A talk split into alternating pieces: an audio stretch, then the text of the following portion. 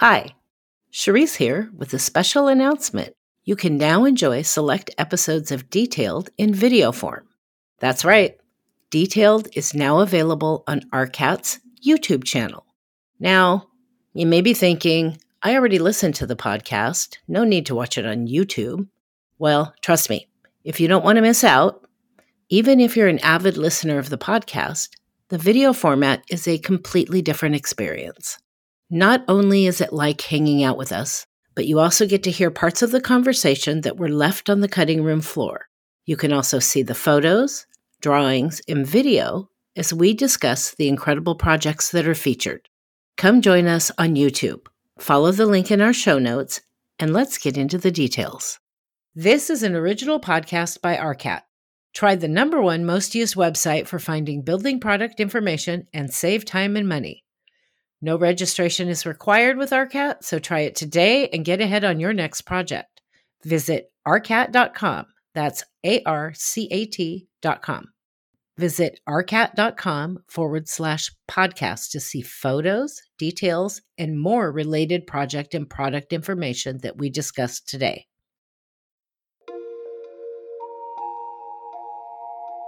This is Detailed, an original podcast by ARCAT.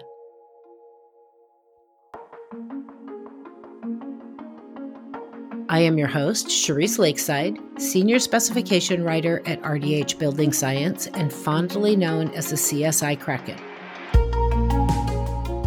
We will speak with professionals who share their insights into the most complex, interesting, and odd building conditions and the ingenuity it took to make it work. Join me as I pull back the curtain on the building industry and uncover the lessons learned. You'll gain valuable knowledge to help you better navigate your next project. Welcome to Detailed. Joining me today are James Sink, A I A, LEED A P, D B I A, Design Principal, and Nicholas Casolari, A I A, Senior Project Manager, both with H M C Architects in Ontario, California. James and Nicholas both work primarily from H M C's Ontario Higher Education Studio. James is passionate about the intersection of creativity, intellectual pursuit, and the ability to positively impact people's lives. He has over twenty-three years of experience in higher ed design. His experience spans all aspects of a campus environment, including student housing, athletic complexes, and academic buildings. With fourteen years of experience, Nicholas has worked on many new construction and modernization projects at college and university campuses. He has been involved in all project phases from planning through construction administration. His involvement in the design process focuses on working closely with the client and design team to oversee the deliverables production and ensure that the client's expectations are met. Spending the last twelve years of his career focusing solely on higher ed projects, he finds working on university campuses to be one of the most rewarding aspects of his career. The project we are going to talk about today is the California State University Fullerton Residence Halls. The ninety-nine point one million dollars, one hundred eighty-five thousand five hundred five square foot housing project leverages building mass and landscape to create an insulated community to serve six hundred sophomores and juniors. The facility provides diverse spaces that will support a wide variety of programmed and unexpected experiences. Due to the location of the project site, the university wanted to ensure the new Phase four housing project connected back to the rest of the housing community while still tying into the core of the campus. Initially, there was concern about anonymity and lack of identity with combining three houses into a single building. So the design-build team of H M C Architects and Sunt Construction created three distinct wings, each with secure points of entry and a unique lounge. From the exterior, one can easily point to their house, while each tower is given its own identity with different names, layouts, and floor plans. While the building functions as a single unit, its exterior massing is read as three distinct wings. Two northern wings and a single southern wing are connected by a bridge at each upper level. acting as a physical and social connector. The bridge and upper-level common spaces overlook an open plaza, a sloped lawn with stepped amphitheater seats to the west, and an intimate courtyard for residents to the east on the ground floor. The design incorporates the school's colors and an angular motif from hexagonal patterns found on the campus's mid-century buildings to unite the interior and exterior architecture. To activate a rich, diverse, and flexible community, the design team incorporated a student lounge, laundry and mailroom, administrative offices for the staff, and a three thousand seven hundred square foot multipurpose room to host events.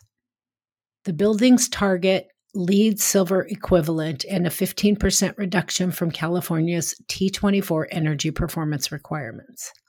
The expansion aims to boost the school's image from vantage points around campus, the surrounding community, and the adjacent freeway. By creating a distinct residential identity for sophomore and junior students, the modern building will provide a much improved student life experience to support their success. Added housing on campus is also a plus for the environment, with more students utilizing carbon-neutral transportation.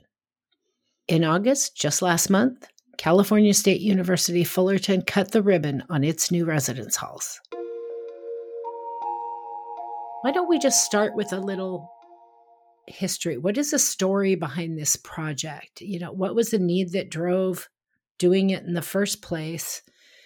And how did that um, influence your your process and vision in your design? There's been a big push in the last decade or and a half, decade and a half for the first year experience on college campuses. So they, they realize they want to address that need for engagement for first year students early, early on. So uh, because doing that sets them up better for success in retention and graduation later. What this project is focused on is but what's next after the first year experience happens? Then what? There's still now there's second year and third year and fourth year students and fifth year and sixth year students sometimes. This project looks at the second year to third year student and says, what are the needs of those students beyond the first year experience? Right? The first year experience is all about bridging from home because there's about what two months that separates a high school graduate and a freshman in college. That's not a lot of time to grow up. So the first year is all about that. Now that they've had that year, getting to know themselves and how to live more autonomously, this project looks at how to drive identity and sort of self-sustenance and next level independence within the collegiate experience. How about paint me a verbal picture of this building? Give me some of the stats to where I could come up with at least some kind of visual image in my head of it. The building itself is located on the perimeter of campus right near a major Southern California freeway. So just to the north of the site, you have the existing student housing and dining. To the west, you have classroom buildings. There's the engineering building. To the south, there's a parking structure. And then to the east is the major freeway, uh, fifty-seven freeway that I mentioned.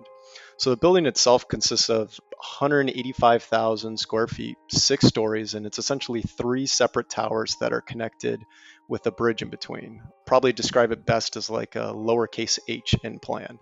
With that, it creates essentially a small private courtyard in the interstitial space of that h, and then beyond that, a larger public courtyard that then feeds out towards the rest of campus. So as far as materials, it the goal was to really tie it to the classic brutalist modernism that's already on the Cal State Fullerton campus. So we have plaster. Um, there's a little bit of metal panel that's used for accent, but then we have large sections of cast and plates, concrete, large format tile. So again, really tying back to the language that's already set at Cal State Fullerton. You know, you just said something right by the freeway. Was that an issue for noise? And say, yeah, I see heads nodding. You guys can't see this, but I see heads nodding. Tell me about what you did about that. Yeah, it was an issue. We had an acoustician on board that helped with some of the preliminary design concepts. Uh, we did some sound studies, but throughout the course of the project, I mean, that was one of the biggest concerns that probably the college had was how noisy are these rooms going to be uh, when the students, because I'd say, James, what, we're a couple hundred yards away from the freeway? Tops. If that. If oh, that. Wow. Yeah, feet. so it's... Feet. Feet. A couple hundred feet. Yeah. A couple hundred feet. Okay. We'll go with a couple hundred feet then away from the freeway. But we had taken measures, um, our windows, uh, the dual pane windows on there.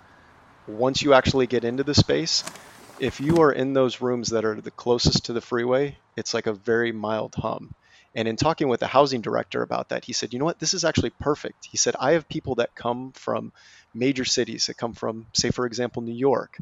And if we put them in one of the housing complexes that is actually too quiet, they feel uncomfortable. They need a little bit of that white noise. So that's not to say when you're in, in these spaces that they're very noisy, but there is a little bit of that white noise there. And he said, this is almost the perfect solution for housing those students that come from those larger cities that need that almost comfort from home, call it. We also oriented every bedroom window away from the freeway. So they're all, they all have operable windows, but uh, no window faces the, uh, the freeway itself. And that perfectly also aligns with um, the sustainability approach of just the nice east-west orientation that we want in Southern California. Nice. Tell me about some of the spaces in this building. At the ground floor, the first space you come to is probably the most dramatic space in the project. And it's this large multi-purpose room at the base of this housing tower. And in order to achieve that, the campus said, well, we really don't want columns in this space. We said, yeah, and you're at the base of a concrete structure that has a bunch of columns coming down. So there's only one choice. And we have these wonderfully elegant, now hidden, uh, six foot deep concrete beams that span this space and take all the load of the building down, so that this three thousand, four thousand square foot space is totally column free. Nice. And it has this wonderful glass facade to the south, connects to a very open, flexible courtyard. One of the things we did with the design, the library and some of the old iconic buildings on campus have a hexagonal kind of a mid-century look to them or motif, and we pulled that motif into the project. So the metal panel on the exterior has this slight V to it. We have the ceiling tiles in the M P R are parallelograms with lights on a chevron pattern. So this motif weaves itself all the way through paint patterns upstairs as well. Along the, at the base, we have a, a variety of different spaces that support students, but also support the operations of housing too. And so there's there's a need for, you know, custodial landscape uh, storage and space like that. So that that is there. But we also have two staff apartments that serve the needs of the students who live there. And that's a very typical thing we see in student housing, where professional staffers are living on where the students are. So they're easily accessible. It provides a little bit of level of comfort for the parents, and they live there. They can have families that are also living where six hundred students are living. And then we have Res Life offices as well. So this building houses the core of Res Life for Cal State Fullerton. So there's a lot of neat connection there because the student life program is being driven at the base of this building. Oh, there's also, I forgot to mention, there's probably the best space, and it has this student commons right right at the heart. At the base of this bridge that interconnects all three wings is this very neat student lounge space with a custom graphic elephant on the wall. It's like Instagram moment of the project. People come in and you can see them taking pictures with the elephant immediately. Super cool. Um, as the building rises up off its base, each level is identical. So we stack the floors perfectly for Uh, ease of construction and cost considerations.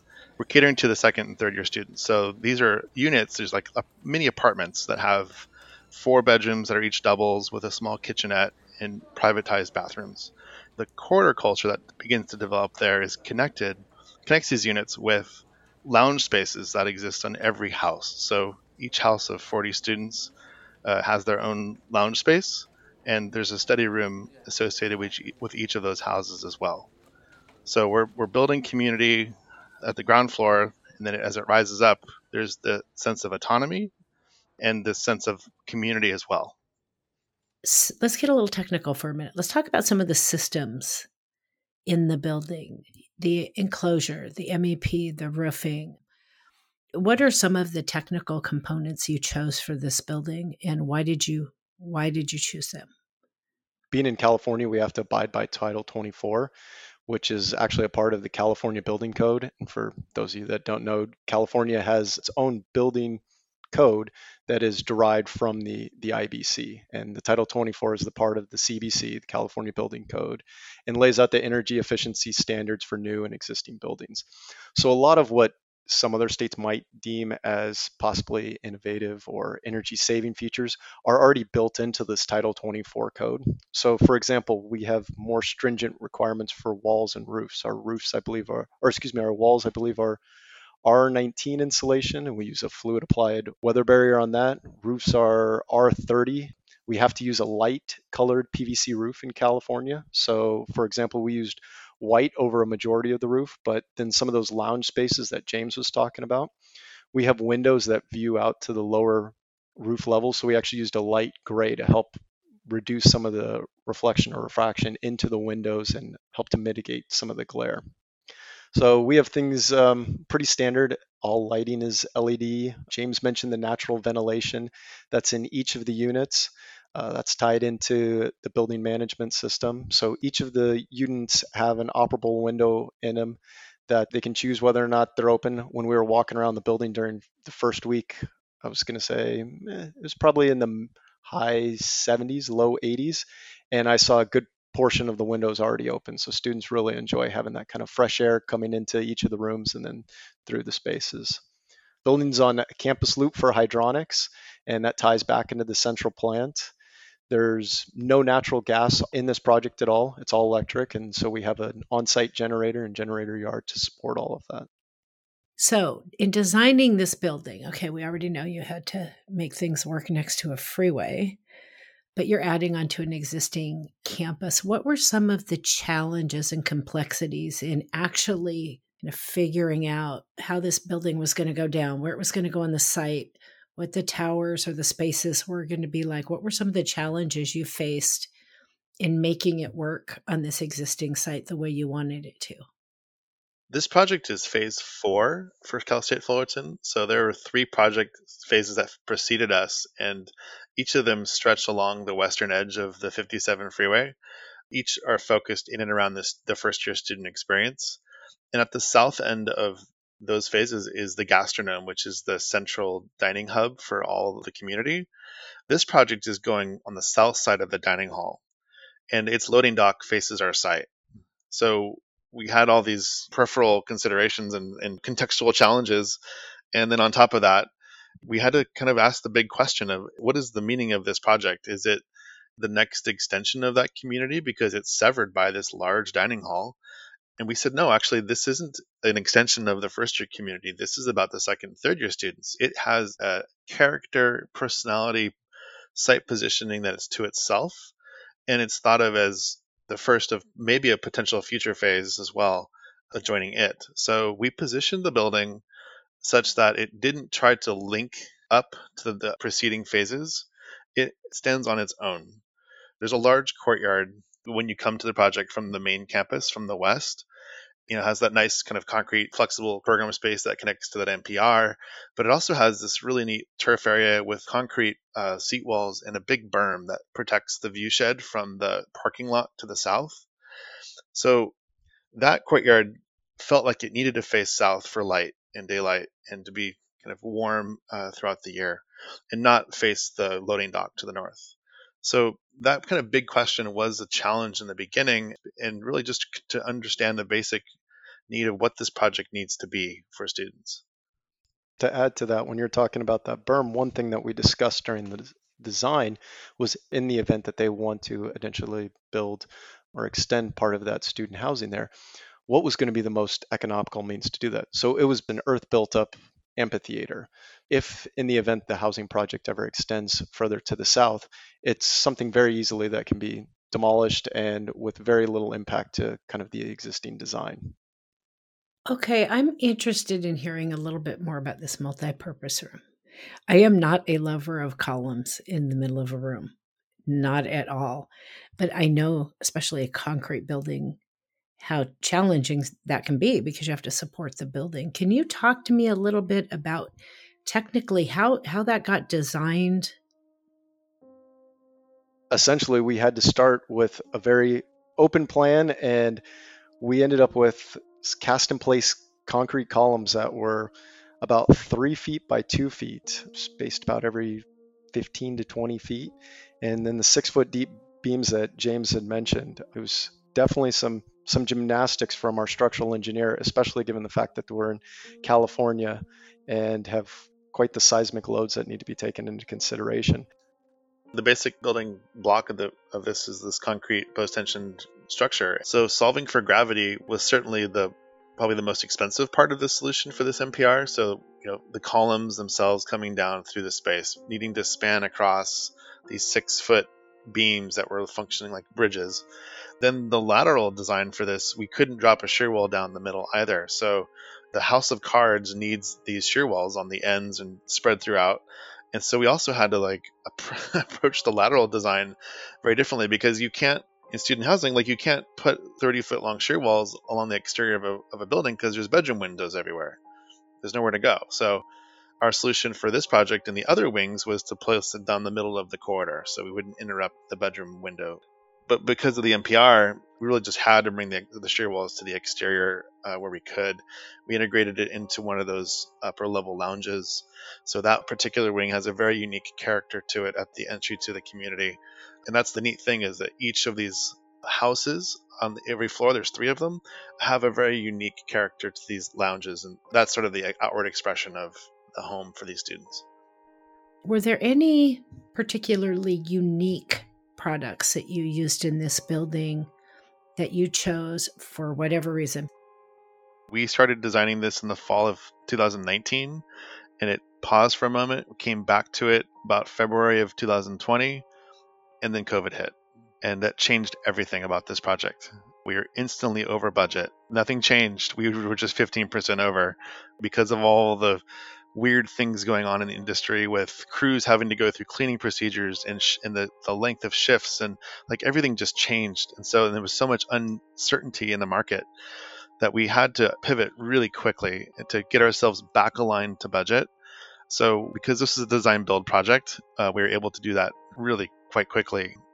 It wasn't easy, but it, we did it. So because of that pandemic, it did shift a bit how we were able to specify and then execute materials.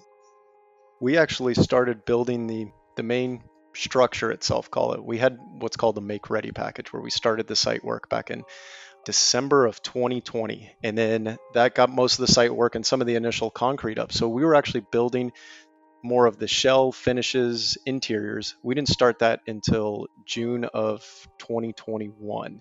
And the building just opened last month. So coupled with a global pandemic, you also have a truncated schedule of putting together one hundred eighty-five thousand square foot building in about thirteen, fourteen months. So we had an issue where quite a few materials that we specified were just not available, or their lead times on them were so long that they would drastically impact the schedule and prevent us from having this fall twenty twenty opening.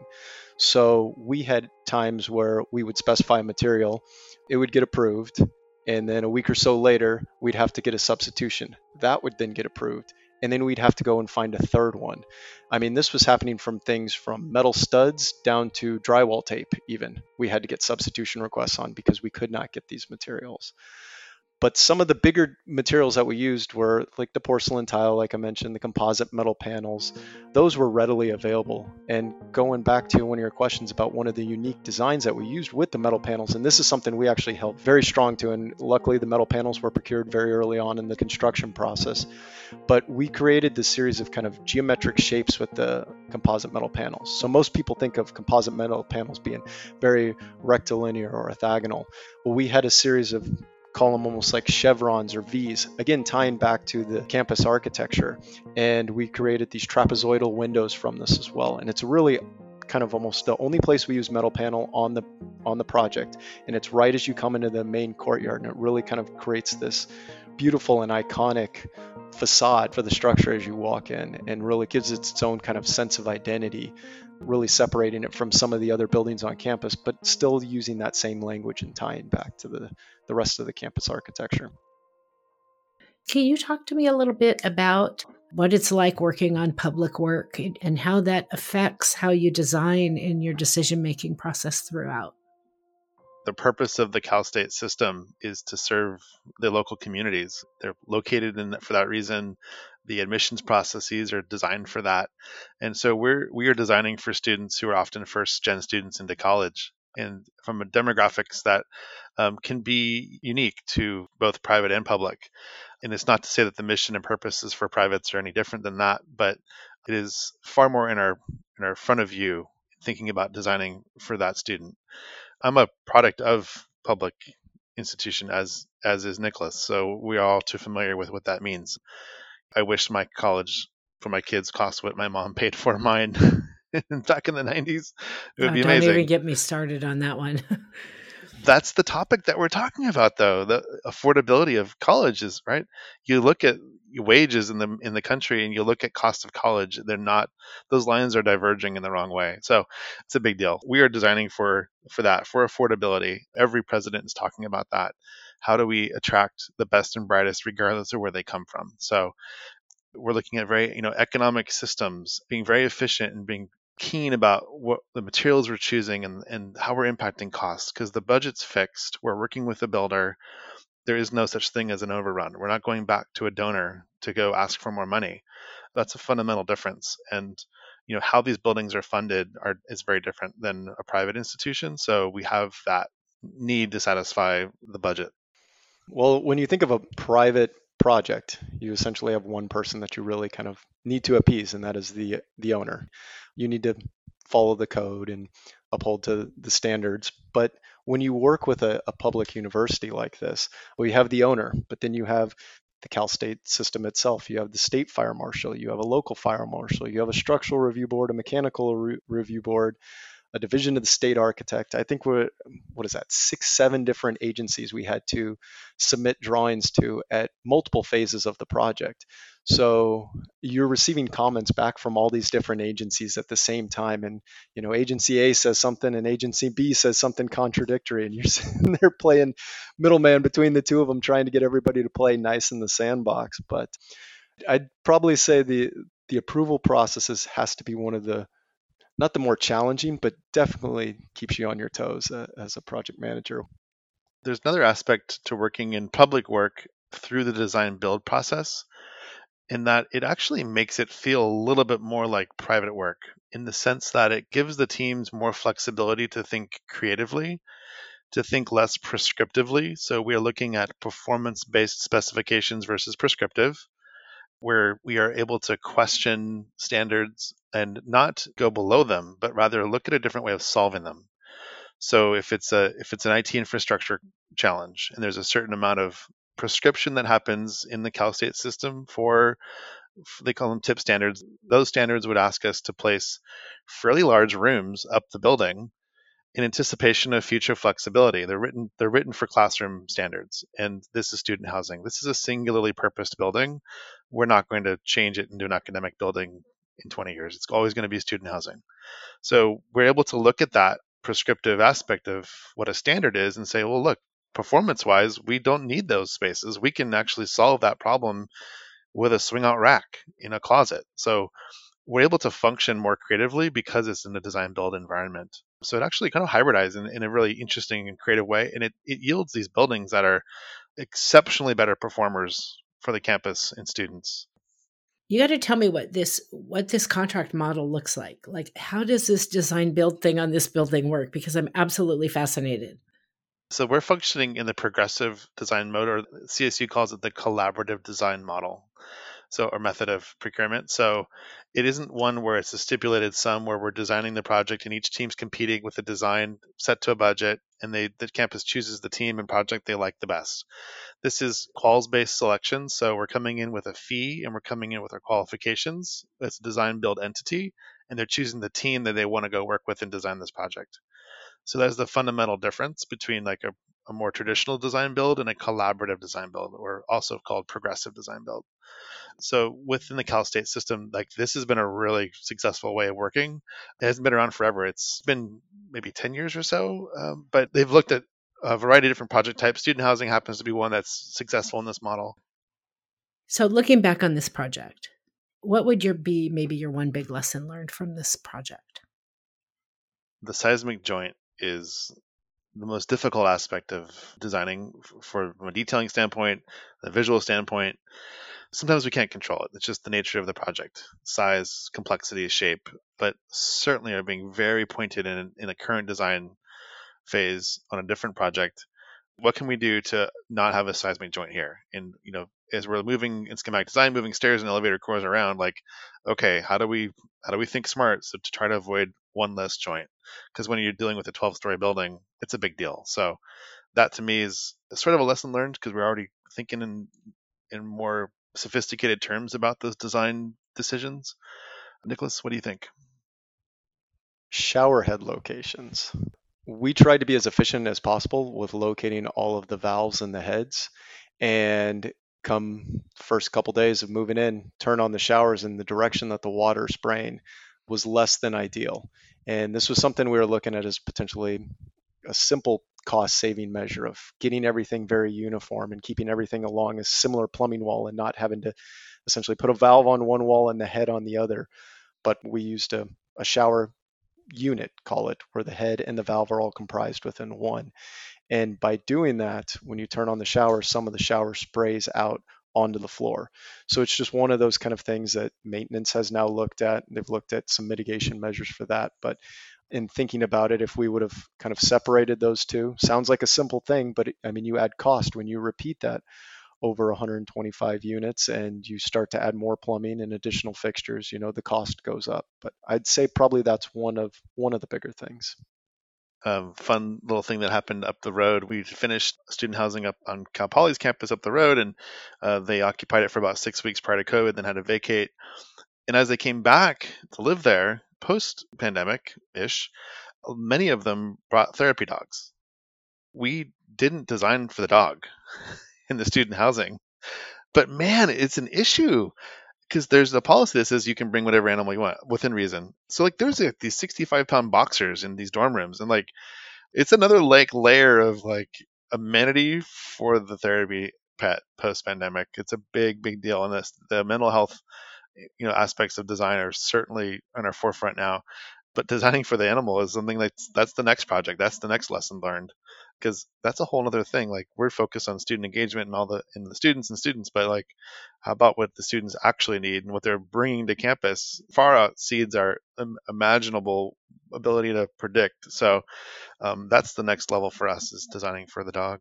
Well, there's another next level I learned about with a, another guest I had recently talking about a building at U S C. Uh, Rosa Shang from Smith Group was one of my guests, and they designed this building with every single thing they did, including the project meetings, everything was just designed with a JEDI agenda. And there are a lot of new things we need to be thinking about and talking about as our times change. And as pe- people are becoming more open-minded and more just open in general, um, that we didn't have to before, and asking those questions and um, being connected with that. Instead of, oh, I've been, you know, I, I did schools at my first firm for twenty-two years. That's what I cut my teeth in this business on. It was all schools. And it's easy to get into a, I did this, I'm just going to keep, I've been doing this for years. I'm just going to keep doing these same things and not have those conversations with the, not just your owner or not just your contractor, but with the community and the people who are actually going to use that building. Oh, wow, talk to the users. There's some really good design input. Yeah, we there there are no gendered restrooms on the Fullerton project.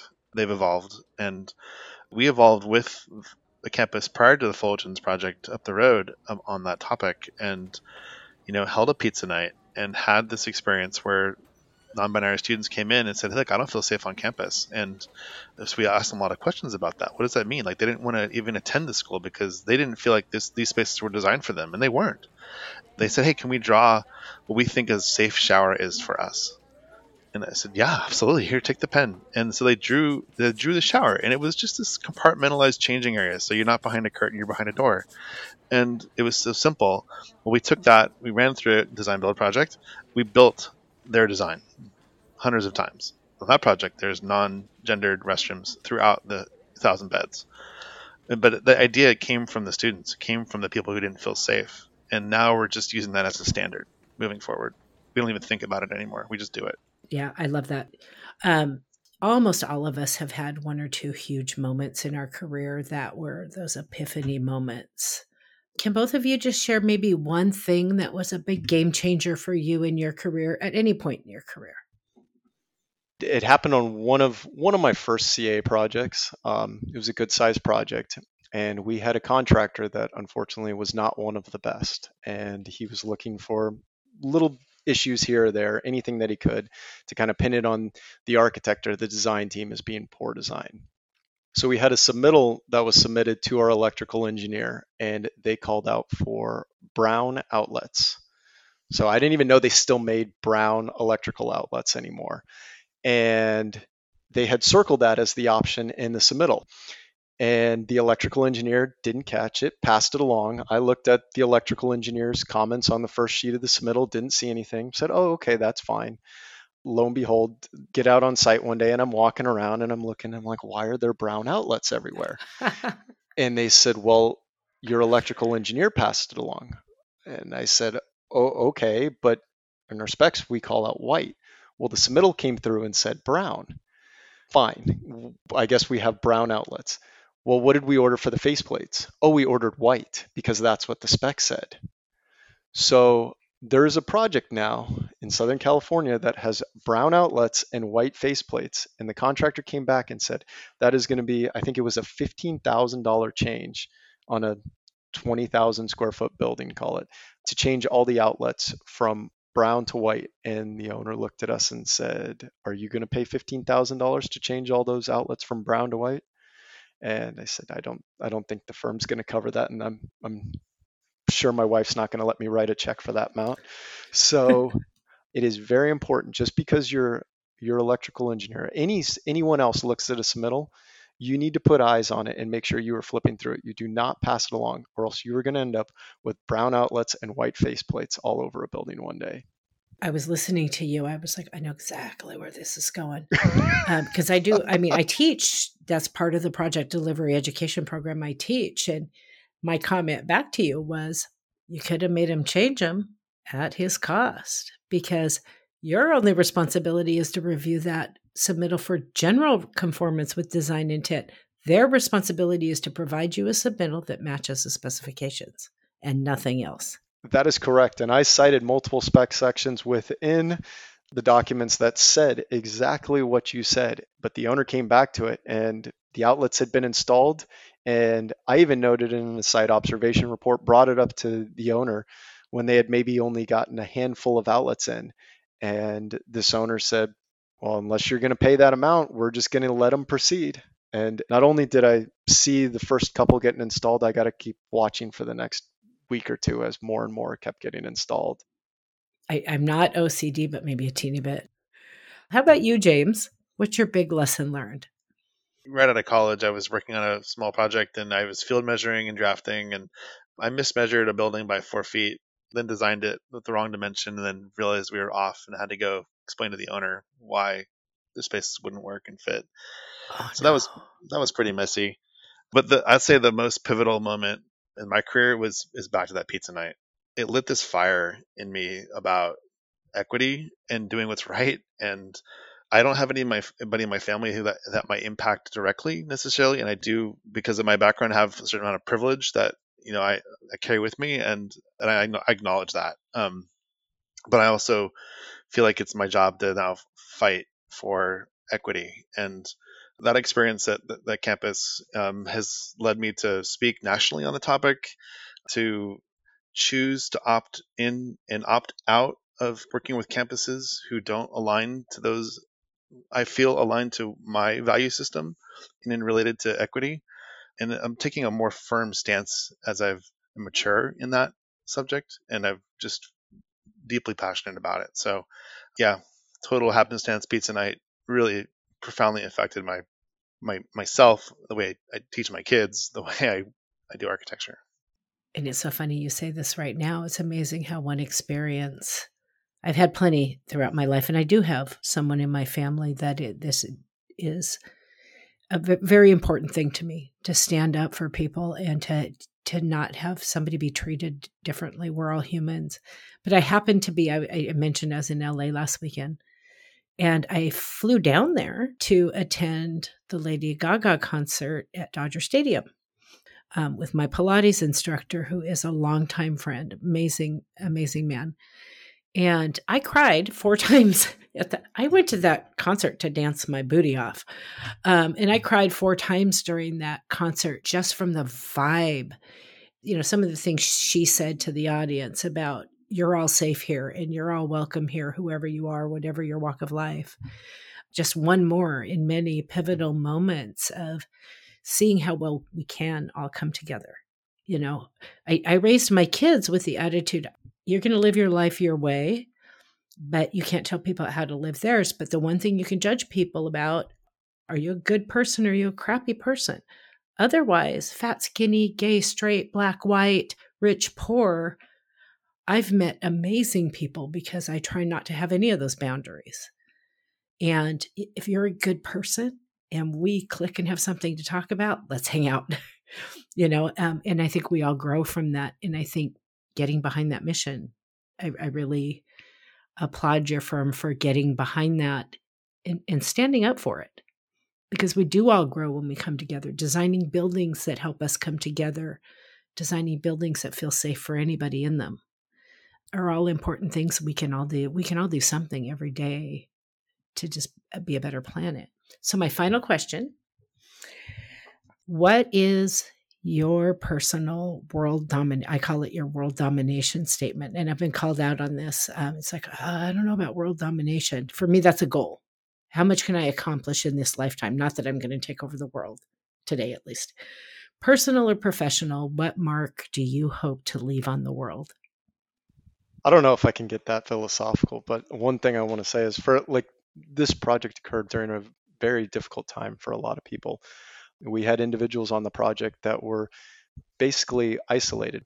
So going to work was something that they looked forward to or they enjoyed because they were around other people. And all of a sudden you had people that were just sequestered in their houses.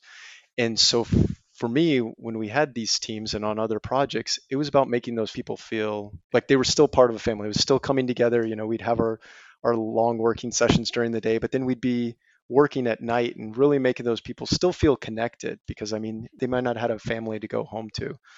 But somehow Fast and the Furious got intertwined in this project. And we'd be having these meetings late at night where all of a sudden random Fast and Furious quotes would come up.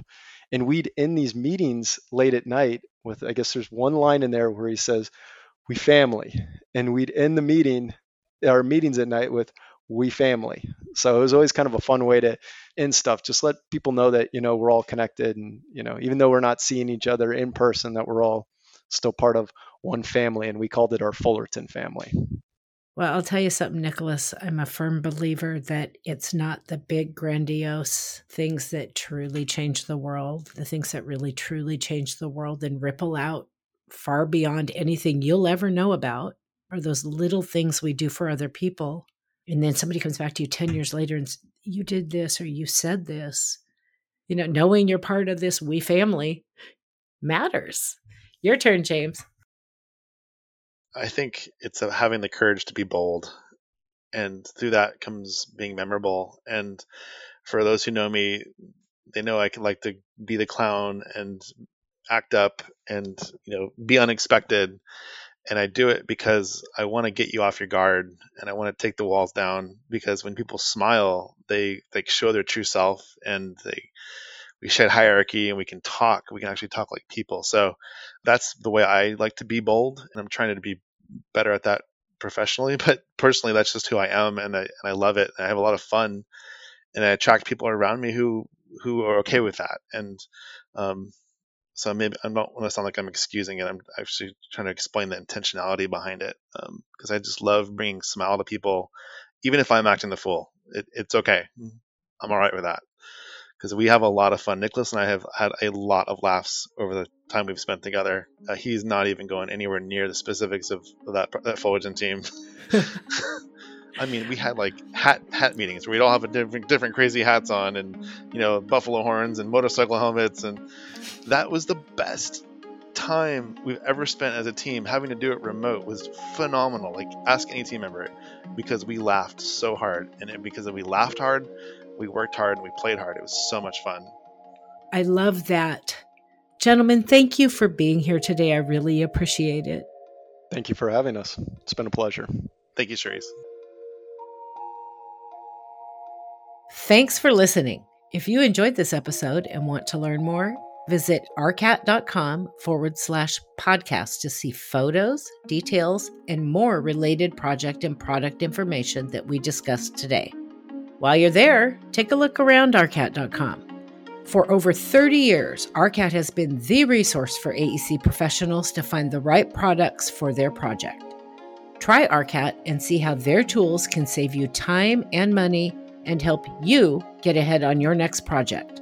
Visit arcat dot com. That's A R C A T dot com.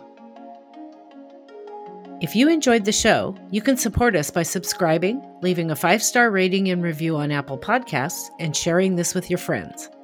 Thanks again for listening. We'll be back to share more stories and lessons learned to help you navigate your next project.